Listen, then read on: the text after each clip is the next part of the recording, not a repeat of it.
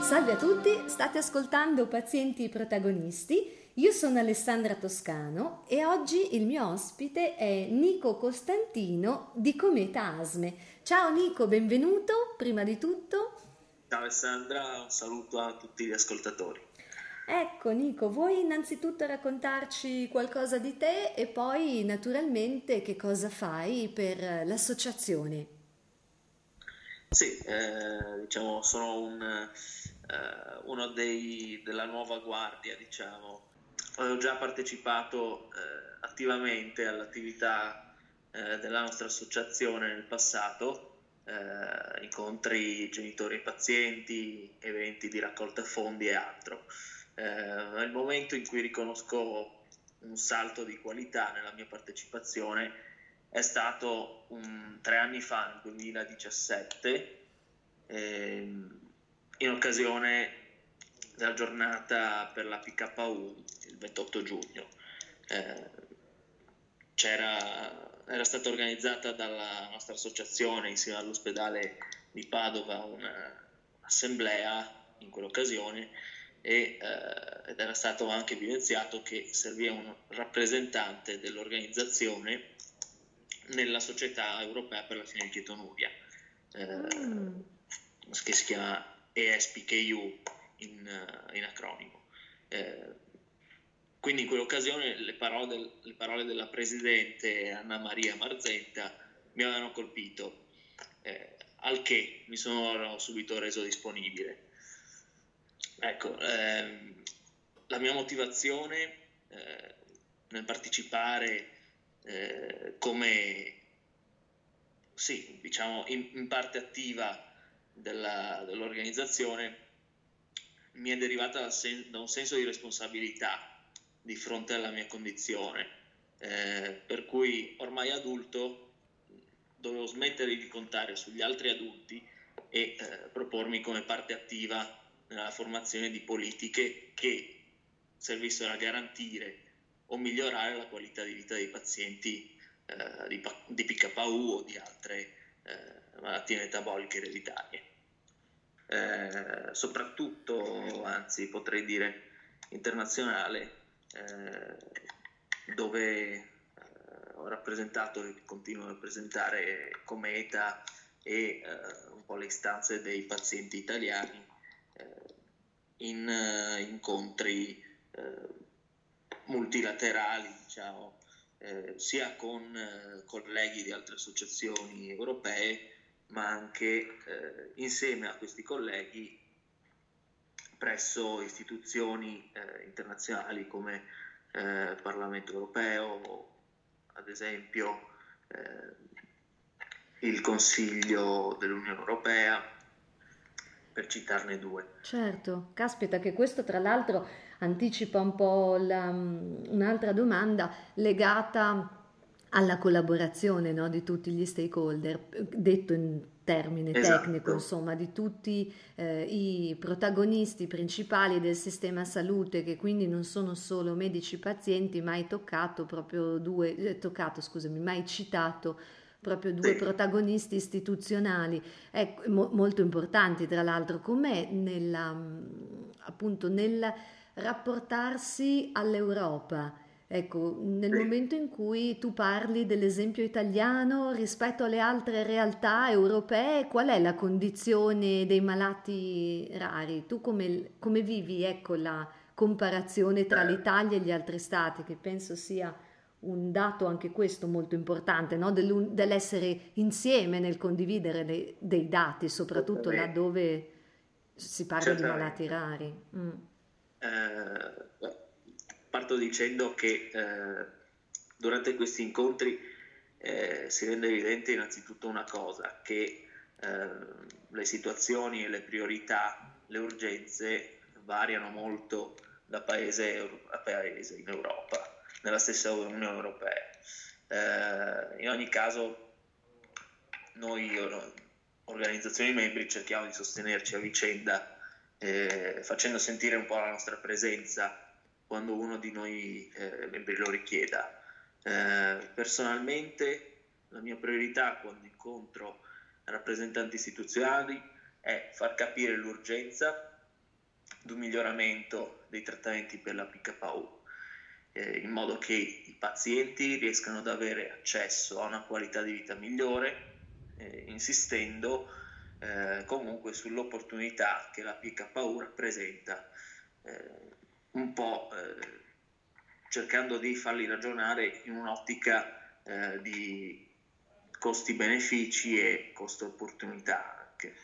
Certo, eh sì, sì, anche perché di fatto si porta questo ragionamento non, non soltanto su un piano di, di, di, costi, ma anche di ottimizzazione no, degli investimenti. Certo, mm. eh, e ovviamente anche l'incognita della, eh, dell'età avanzata con la fenilketonuria, sulla quale ci sono mh, mm, ancora molte opacità. Certo. Eh, in effetti sì, perché lo screening è del 1992, giusto? Ah, in Italia. Ah, in Italia, in ecco, in Italia, che poi se non sbaglio alcuni paesi, in alcuni paesi europei non è ancora obbligatorio, vero lo screening? Um, sì, esatto. Eh, per esempio, eh, mi pare in Romania eh, sia stato è stato introdotto eh, obblig- come obbligatorio proprio in anni abbastanza recenti, dopo, dopo il 2000. Eh, Mizzega, pensa a te. Eh. Eh. Ecco, beh, sei proprio un esempio di paziente protagonista a tutti gli effetti, sia con il tuo impegno in Italia, in Europa. Se tu dovessi ehm, dare un consiglio, facciamo un piccolo esercizio creativo a due giovani eh, che si approcciano appunto alle, al mondo delle associazioni. Quali consigli sì. gli daresti nell'ottica anche di mh, mm, caratteristiche imprescindibili che devono avere? Me ne elenchi almeno tre. Mm. Sì, benissimo. Allora, ehm, io direi innanzitutto ci vuole una, una grande etica, eh, perché eh, in situazioni di, eh, in cui si rappresentano istanze e ci si fa carico di, una, eh, di delle istanze appunto di una parte di società ci vuole eh, una massima etica. Ehm, dopodiché ci vuole passione passione perché ovviamente senza passione non si, eh, non si mettono in atto a volte i progetti più ambiziosi. Eh, eh già. E poi propositività, che è comunque collegata alla, passione. Eh, alla passione. Certo. In un'ottica e quasi... aggiungerei anche la mediazione, ti dirò. Una mediazione eh, perché eh, rappresentando appunto e interagendo con eh, persone che hanno eh, posizioni a volte molto diverse, eh, serve andare, eh, serve essere capaci di andare al cuore della questione e eh, andare, andando quindi oltre le posizioni. Eh già, perché questo è anche un altro punto un po' cruciale, comune, ahimè, a tante associazioni pazienti o comunque in generale di volontariato, eh, dove al di là delle proprie idee personali, del, un po' lasciami dire del proprio ego, però è importante certo. eh, mettere avanti il bene comune, cioè l'obiettivo proprio dell'associazione. No? Eh, e quindi quello è giusto. Mediazione, empatia, insomma, non, no, sì, non sono valori scontati, eh. penso in realtà in nessun certo. ambito, ecco, ma a certo. maggior ragione qui, giustamente. Mm. Esatto. E secondo te invece rispetto all'associazione eh, appunto pazienti, eh, quali sono le caratteristiche che la, che la contraddistinguono oggi rispetto mm. al passato? Come, sì. Eh, come è evoluta, non so. Mm. Sì, um, beh, innanzitutto mi vengono in mente ovviamente tutte le conseguenze della digitalizzazione, dell'informatizzazione che eh, sono arrivate anche in un ambiente eh, come le associazioni dei genitori sostanzialmente. Ehm, sì, una digitalizzazione, quindi anche un utilizzo da parte nostra di canali virtuali per mobilitare, eh, c'è una, una, circolazione molto più veloce e fluida eh, di, di, di, informazioni e di iniziative. Um, dopodiché, um, parallelamente, eh, vedo in alcune realtà che eh, iniziano a essere, eh, le associazioni iniziano a essere realtà eh, con una maggiore eh, forse professionalizzazione, mm. Eh, cosa che per quanto, per quanto, ne sappia non, non accadeva eh, nei primi anni di, di, di attività, di attività delle, delle associazioni. Sì, è vero, in effetti ricordo anch'io, ci si affidava un po' di più al buon cuore, alla buona volontà, però adesso sicuramente è richiesto esatto. sì, grande professionalità. Mm, in effetti. Esatto, e le sì. esigenze cambiano. Eh sì. eh, oltretutto il, la raccolta fondi, eh, il fundraising diciamo, comincia a essere eh, impiegato non solo da eh, onlus o associazioni, ehm, ma da sempre più enti anche pubblici. Eh, quindi eh, esiste anche un contesto di maggiore razionalizzazione delle risorse finanziarie in generale e sicuramente anche dal, dal punto di vista della sanità. Certo, e senti, facendo un altro esercizio, cioè se, tra dieci anni che cosa ti auguri che possa mm. mh, mm, cambiare eh, nel mondo eh. delle associazioni pazienti rispetto ad oggi? Questo in positivo, è eh, la, la, parte positiva. Certo, certo. Beh, eh, una delle dei,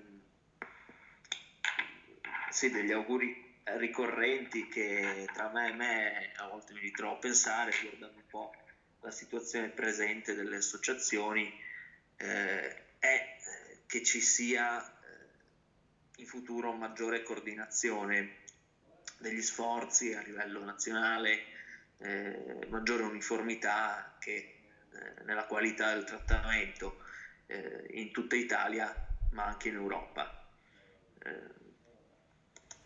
Ecco. ecco, sostanzialmente questo. Eh già, perché in effetti magari ad oggi ci sono tante associazioni, però non, non sono sinergizzate nella esatto. loro funzione. Mm, ok. E sempre invece tra dieci anni, qual è la tua paura più grande eh, rispetto al mondo delle eh. associazioni, appunto? Eh, qua ce ne sono, ce n'è qualcuna. Eh, Vai, elencane qualcuna. Innanzitutto è che c'è un pericolo che eh, a volte temo di vedere già, eh, cioè che cali la consapevolezza del, riguardo all'importanza delle associazioni, eh, che dunque di conseguenza cali la partecipazione dei pazienti eh, e che come ulteriore conseguenza si perda il potere contrattuale che le nostre associazioni hanno rispetto alla pubblica amministrazione, eh, mettendo eh, poi noi diretti interessati eh, certo. In pericolo rispetto a eh, possibili tagli sulla qualità di vita dei pazienti. Eh, questa tua paura sulla criticità del ruolo delle associazioni pazienti in futuro è molto importante perché invece hanno un ruolo importantissimo eh, proprio all'interno del, dell'ambito sistema salute.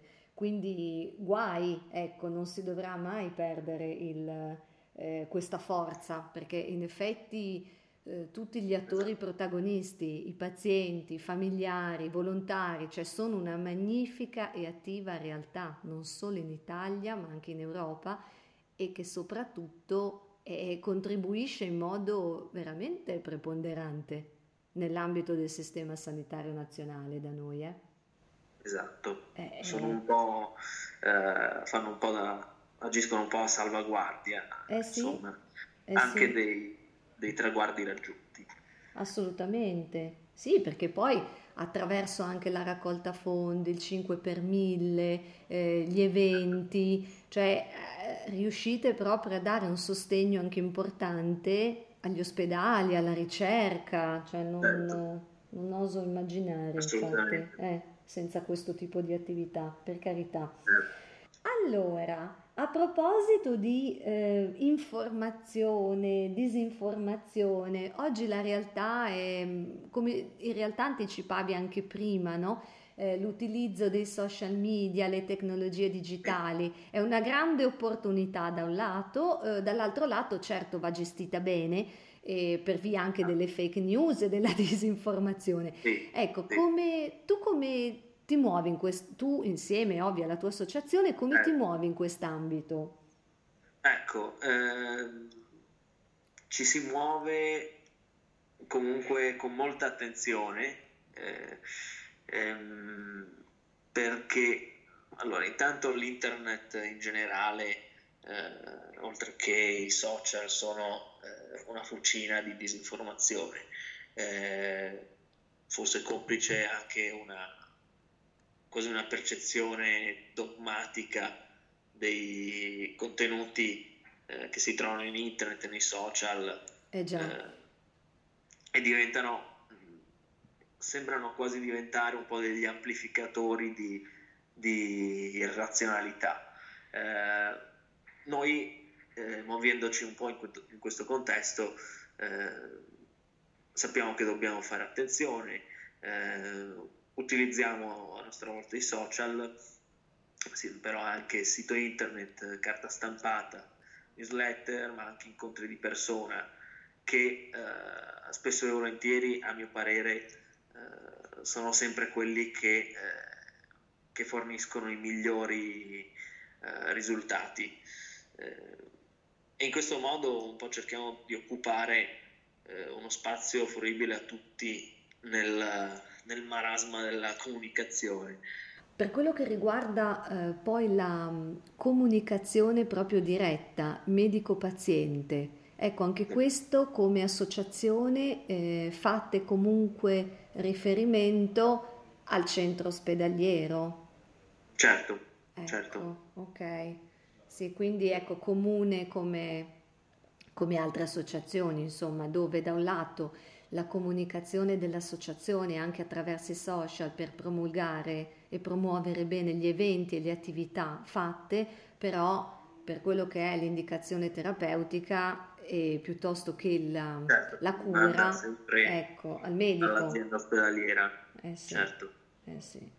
No, perché in effetti anche quello, no? A volte è un problema che quasi ci si consi- Certo, ci si consiglia via social le, eh, le esatto, cure, no? Le soluzioni, poi esatto, qualunque esse siano, anche per un un, fai da te, sì, esatto, anche per un raffreddore.